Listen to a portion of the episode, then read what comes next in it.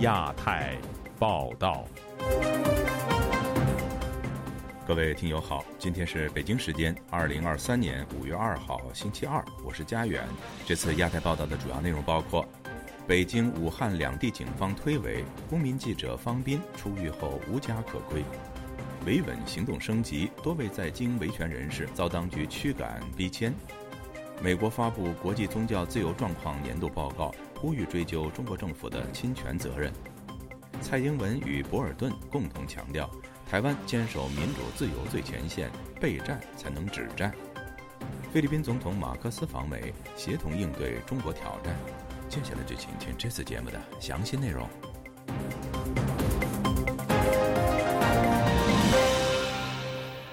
武汉公民记者方斌于本周日上午刑满出狱后，立即被当局送往北京，而北京方面不愿意接受方斌。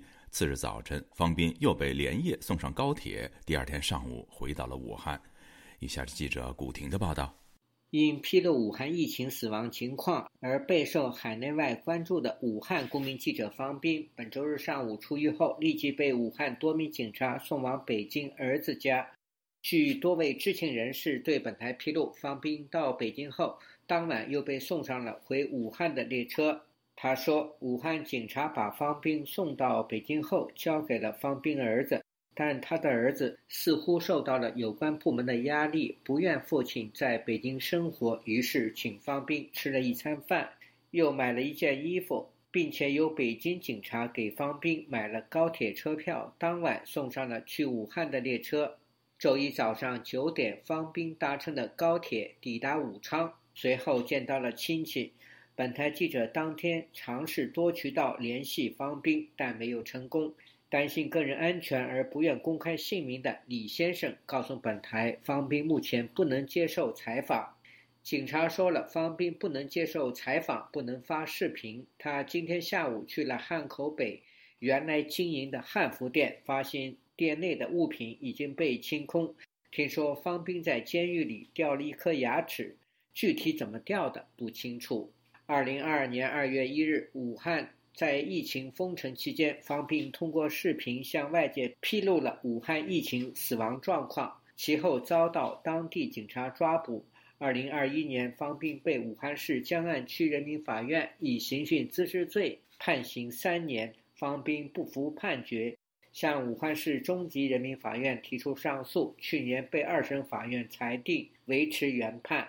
本台不久前率先报道，方斌将于四月三十日获释，并要求家属做好准备。不过，传说方斌的姐姐似乎不希望方斌继续住在他家，因担心个人安全而不愿公开姓名的刘先生说，方斌的姐姐可能受到压力，不愿意方斌住在他家。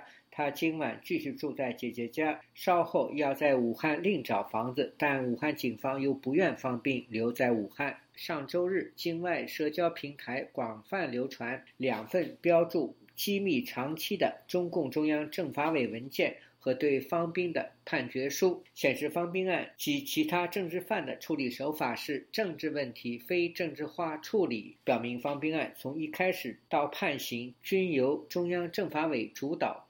目前出狱不到二十四小时的方兵身无分文。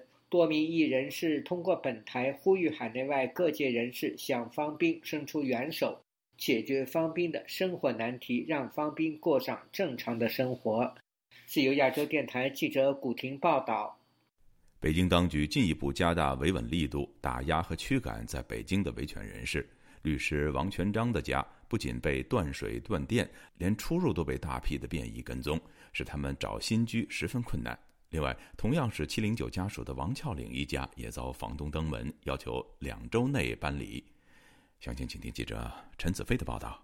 维权律师王全章的家被断水电气之后，房东拒绝收租金。王全章表示，正在尝试通过法律解决问题，又说找新房子时遇到不同的阻挠。现在就是一帮人在围困我们，我们走到哪儿就跟到哪儿，就不让我们找到新的房子。至于诉讼的话，我们也不抱什么希望。但是既然立上案了，我还要去应对这个案子，少不了这个权力的插手。那对结果，我们也不抱什么希望。他的太太李文竹与儿子周六搬到民宿暂住，但他表示所到之处有大批的变异出现，更有警察劝他们回山东。出行的时候就有很多人都在后面跟着，跟踪我们的人在我旁边就说：“哎，你们还死扛着干什么呢？山东多好呀！”从他的话当中，我就认为他们这次的意图是想把我们。赶出北京，对于他们不喜欢的人，他们就会想出各种各样的办法用来迫害我们。李文竹表示会继续在北京找新的居所，但他承认这次事件对儿子上学和心理已经造成负面影响。对全镇肯定也是有一些影响的，他的情绪有点烦躁。但是因为我们这个孩子特别的善良，说他会压抑情绪。爸爸妈妈要去应对那么多人，他觉得我们也挺不容易的，所以他要表现的乖一点。我们过一天看一天吧，去接触在一个能。扛得住压力的朋友家吧，他家离学校。比较远，路途上要好几个小时，很辛苦一点。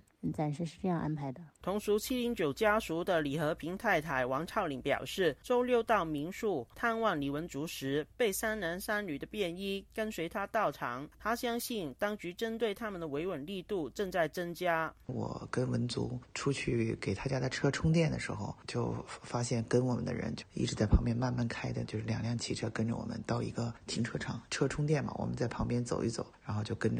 三个男人就这样跟着我们，离着不远的距离，维稳也升级了，逼迁的力度也比过去都要大。那个逼迁的手段也比过去要恶劣。王孝林表示，周六邀请李文竹母子到他的家暂住时，在他们母子到达不久，房东突然登门，要求他们一家人要在两个星期之内搬走。文竹带着儿子，我就说那可以到我们家。当时李文竹女士还是很担心，她说我住在你们家会不会让你们那边就是房东也会逼迁？我说房东逼迁估计是早晚的事。我说不用担心，呃，包括我先生也说不用担心。在文竹上门不到两个小时之后，我们的房房东也就上门给我们两个星期的期限呢。王全章、李文竹和王俏岭都表示不会离开北京，担心如果离开北京，地方政府针对他们的维稳手法会更无法无天。时事评论员李伐天一直关注中国维权人士状况，他表示这是针对北京维权人士的行动是有关部门想要孤立和减弱维权人士的力量。可能北京想分散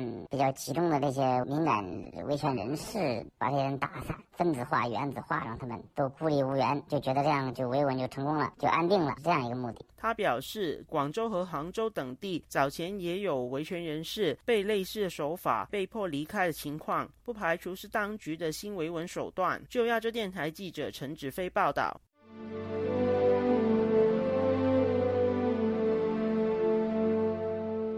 美国政府下属的国际宗教自由委员会五月一号发布了二零二三年度报告，其中有关中国的部分批评中国宗教自由状况在过去一年持续恶化，并建议美国国务院把中国继续列为践踏宗教自由最严重的特别关注国。该委员会还向美国政府和国会提出多项针对性建议。以下是本台记者凯迪的报道。这一年，我们看到专制、偏执、暴力的势力在加速蔓延，导致严重人员伤亡。从中共对数百万维吾尔人的种族灭绝，到俄罗斯军队对乌克兰宗教场所的破坏，在美国国际宗教自由委员会举行的新闻发布会上，美国国会众议院民主党领袖、前众议院议长佩洛西在预录的视频中强调。信仰自由是人权基石，美国有神圣责任为此大声疾呼。美国国会参议员卢比奥和众议员麦戈文等多位议员也通过视频发表讲话，对宗教迫害最为严重的中国等国和地区表达高度关注。根据这份最新发布的报告，美国国际宗教自由委员会在2022年期间侵犯宗教自由的行为和状况，并向美国政府提出相关建议。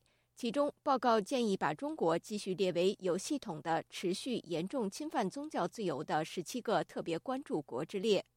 报告指出，二零二二年中国的宗教自由状况进一步恶化，当局继续大力实施宗教中国化的政策，要求宗教团体支持中国共产党的统治和意识形态。国际宗教自由委员会副主席库珀指出，在全球威权主义抬头的背景下。该委员会继续对中国政府在其境内外打压宗教自由的行径感到极度震惊。As the report documents, 如报告所述，中国持续对维吾尔族穆斯林实施种族灭绝，压制他们，并对他们进行拘留、强迫劳动、政治灌输、大规模的监视、侵入性的官方家庭技术和强迫性的跨宗教婚姻、节育、绝育和堕胎。报告中谈到，中国当局还对藏传佛教加剧控制与镇压。此外，中国当局针对家庭教会和其他信仰团体的迫害也愈演愈烈。美国国际宗教自由委员会副主席库珀在发言中还指出二零二三年度的报告记录了中国政府针对海外少数民族、宗教少数团体、人权活动人士和其他侨民的跨国镇压行为。他表示。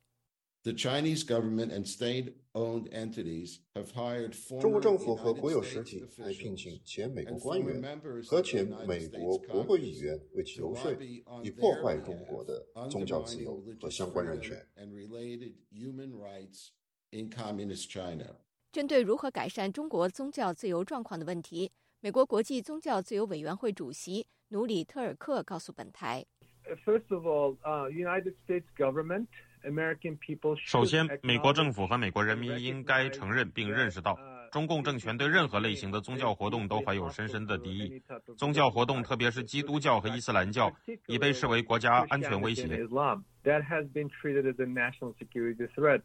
上述报告建议，美国政府应采取全方位举措，将宗教自由提升整合为美国对华外交政策的一个关键性战略指标。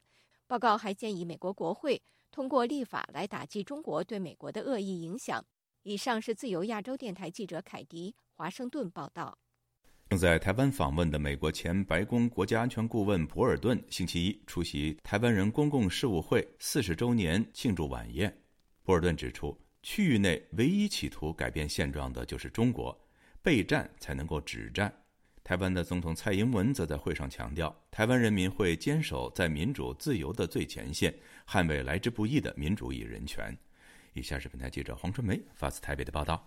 博尔顿在发帕晚宴致辞指出，国际地缘政治板块正在迅速转移，后冷战时代已经结束，国际局势进入新的危险期。习近平最近访问莫斯科与普京举行峰会，就是例证。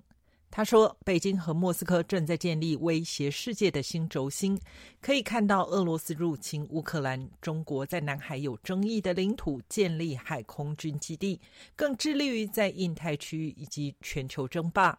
中国对台湾的意图已经向各国表明，他们所面临来自中国的威胁与台湾的未来息息相关。”包括日本和韩国都意识到，当中国对台采取侵略行动时，他们也受到威胁。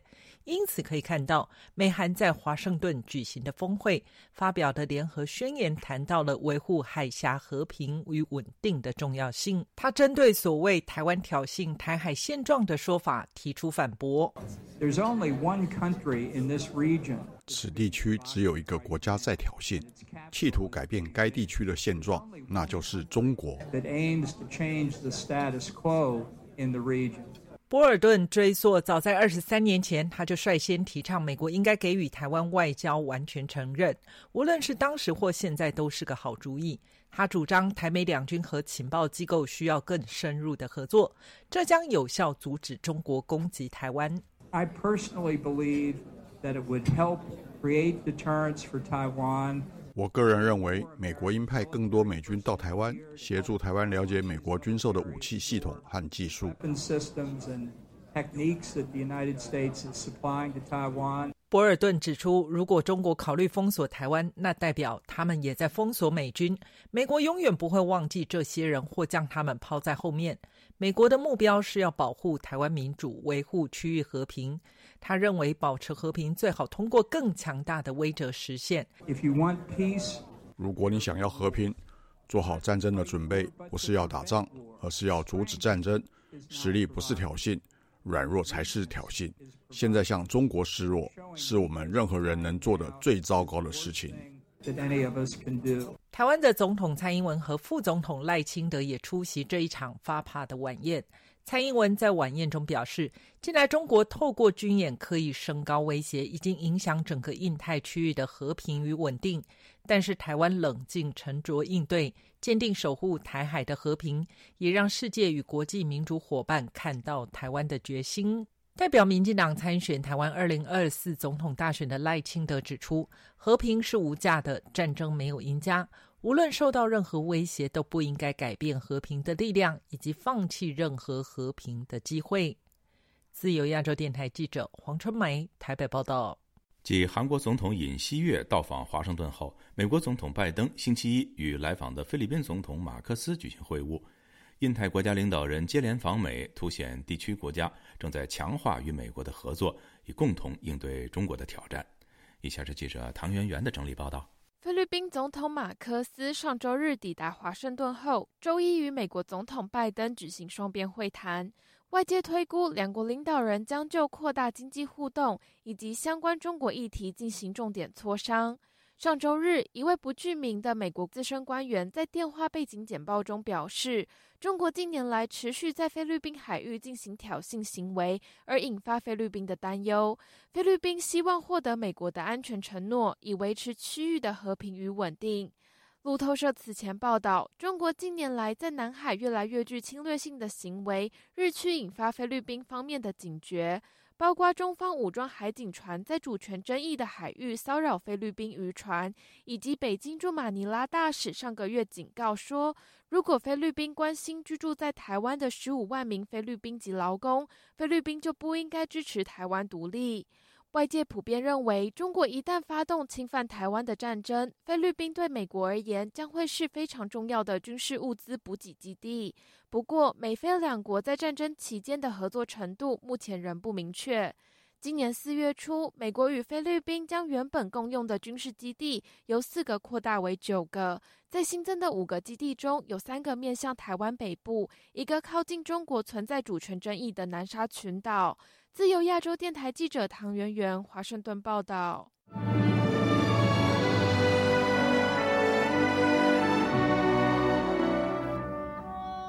五一劳动节期间，中国各地游客前往黄河壶口瀑布欣赏风景，但发现壶口瀑布沿岸被围墙阻断了观景视线，游客必须购买一百元的门票才可以进入景区观赏瀑布。有网民质疑当局围地收钱。而官方的回应则让游客们哭笑不得。请听记者古婷的报道：近日网传黄河壶口瀑布沿线两侧被砌上了围墙，围上了围挡，引发网友热议。网民质疑每个人要花一百元买票才能进去看，路过的有围墙都看不到。网民上传的视频中，拍摄者说：“看见没有？都围着拦着，前面是墙，不让看到壶口那儿就看不上了。”从这儿挡着树，前面挡着墙，挡的树啊也能冒见一点水，但是挡着墙你就完全冒不到，不让看。为了卖票，看这儿挡的是围墙。据潇湘晨报四月三十日报道，据一名网友所发的视频，壶口瀑布陕西侧有较高的围墙，山西侧有围挡物。该网友称，壶口瀑布沿线两侧均有围墙或围挡物。在外部无围挡物附近无法看到壶口瀑布。他在视频中说：“看的都是围墙，不让进，不让看，必须花钱才能看。不花钱的话，就看围着的围墙。”黄河壶口瀑布位于陕西和山西的交汇处。山西省临汾市吉县文旅局一工作人员告诉记者，壶口瀑布山西侧确有围挡物。当地一名政府人员对媒体说明，壶口瀑布两侧建围墙的理由是为了游客的安全。下面路就窄，你都停停到路边。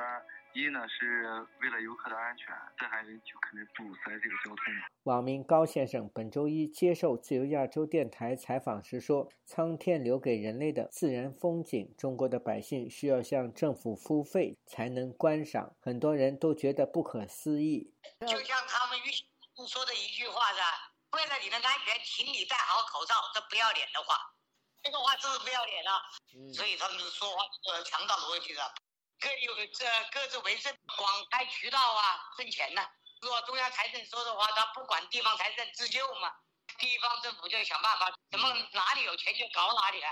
不少人质疑，如果是为了游客安全，瀑布两侧设铁丝网围栏就行了，何必建围墙？难道风景见不得光吗？还有的说，天天喊黄河呀，我的母亲，想见母亲还要掏钱吗？有人说圈地收费玩上了新高度。五一假期也有人没出游。浙江金华居民郑先生说，目前经济不景气，居民收入减少，一百元门票对普通劳动者而言不是小数目。他说，经过三年的疫情，各个行业都在走下坡路，包括政府人员也在减薪，出门旅游不易。啊，很多公务员都降薪了嘛，他们一年少个五六万，做领导的可能少个十来万，可能还是在家，那我们都没出门。公开资料显示，壶口瀑布是中国国家级风景名胜区、国家五 A 级旅游景区，东滨山西省临汾市吉县壶口镇，西邻陕西省延安市宜川县壶口镇，为两省共有旅游景区。自由亚洲电台记者古婷报道。中国五一长假期间，“淄博烧烤”一词热爆网络。各地游客趁着假期涌向淄博体验烧烤和青岛啤酒。不过，有学者认为，假日经济属于短暂消费，难以维持，并无法以此拉动内需。以下是记者古婷的报道：连日来，各大社交平台上最火的旅游目的地，毫无疑问的是淄博。该市文旅局上周三向游客发出了提醒。五一期间，中心城区酒店已基本售罄，客流量已超出接待能力。虽然已经全力以赴，但服务供给可能还无法完全满足游客的体验需求。还称，五一期间将有超过十二万人前往当地，交通运输、住宿、餐饮和景区接待等相关行业都面临的巨大挑战。网民上传抖音的视频显示。淄博烧烤节于四月二十九日开幕，在市内八大局便民市场挤满了人，当局安排人流单向前行，以免发生意外。现场游客田先生说。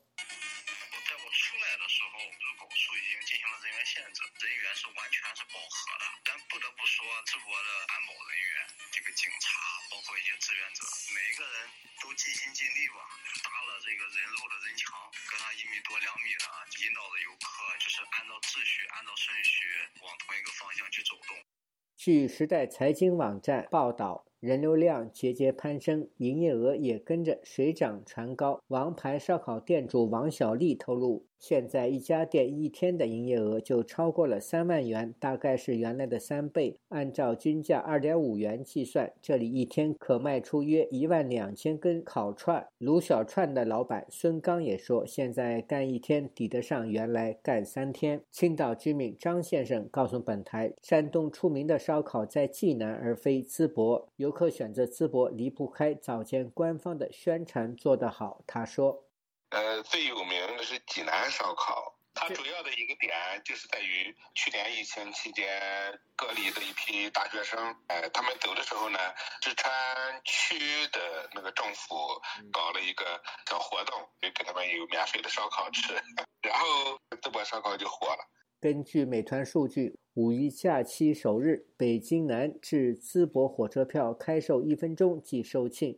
五一期间，淄博旅游订单，包括酒店、景点门票，同比增长了超过百分之两千。资深财经评论人士蔡胜坤在网上发帖写道：“假日经济带来的喧闹只是短暂的繁荣，节日假期过后必然是更长时间的冷清和萧条。”如果单凭一年几个假期来乐观的判断中国经济，纯粹是自欺欺人。他周一接受本台采访时说：“这么多人跑到淄博去吃烧烤，也就是一个地摊经济的一个一个一个复兴吧。这种复兴呢，对于整个内需的拉动，我觉得没什么太大的意义。很多人像这几天都在说一票难求啊，酒店价格啊翻了三五倍啊。”就好像这个内需一下子就可以拉动起来了，实际上呢，这是一个虚假的繁荣。有网民留言说：“淄博烧烤火爆不能说明消费在复苏，只是假日期间的低消费活跃。”据财新网上周六报道，今年一季度电商代运营公司业绩持续二零二二年下滑趋势。截至四月二十八日晚，上市头部电商代运公司宝尊、丽人丽妆、一网一创、若雨城陆续披露二零二二年财报或二零二三年一季度报，收入利润双降成趋势。自由亚洲电台记者古婷报道。香港前民主派工会职工盟成员可能在当局的压力下取消举办五一劳动节游行，不过当天仍有民主派政党到政府总部请愿，表达诉求，并强调基本法赋予港人游行集会的权利，港府不应该扼杀。以下是记者高峰的报道。八小时工作，八小时工作，八小时休息，八小时休息。香港民主派政党社民联五月一日趁着劳动节，在政府总部外请愿，促请政府设立标准工时、全民退休保障及失业援助金，至少每年一次检讨最低工资，以及停止引入外劳。香港前民主派工会职工盟主席黄乃元和另一骨干成员早前以个人名义。向警方申请不反对通知书，在五一游行，但是警方没有给予正式回复。黄乃元四月二十六日一度失联，同日恢复人身自由后，宣布取消游行申请。黄乃元对于失联的原因守口如瓶，外界估计他曾经被警方国安处人员约见，并且受到逼迫和威吓。社民联主席陈宝莹谴责香港警方以借口迫使主办方撤销申請。五一呢個節日咧，本身就其實彰顯咗我哋勞動嘅尊严嘅。陳寶瑩表示，警方以子虛烏有的借口迫使主辦方撤銷遊行申請，使人非常憤怒以及可惜。基本法賦予港人遊行的權利，警方理應協助維持秩序。而不是以借口扼杀他们的权利。根据香港保安局局长邓炳强日前的说法，如果游行组织者没有能力确保游行安全有序进行，取消申请是负责任的做法。自由亚洲电台记者高峰香港报道。听众朋友，接下来我们再关注几条其他方面的消息。据中国国家统计局星期天公布。中国制造业采购经理指数 PMI 四月份为百分之四十九点二，比上个月下降了二点七个百分点，低于五十这个临界点，表明制造业景气水平回落。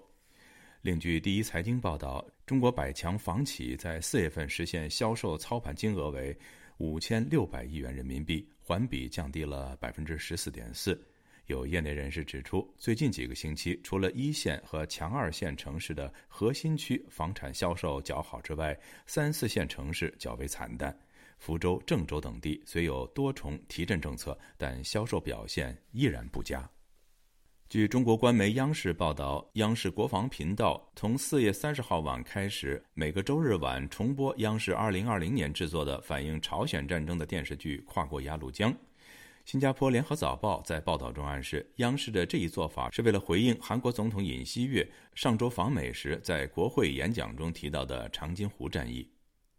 据新华社报道，山东聊城星期一上午发生火灾，位于当地的中化集团鲁西化工双氧水生产区发生爆炸火灾事故，明火目前已经被扑灭，造成五人死亡、一人受伤，另有一人失踪，事故原因正在调查中。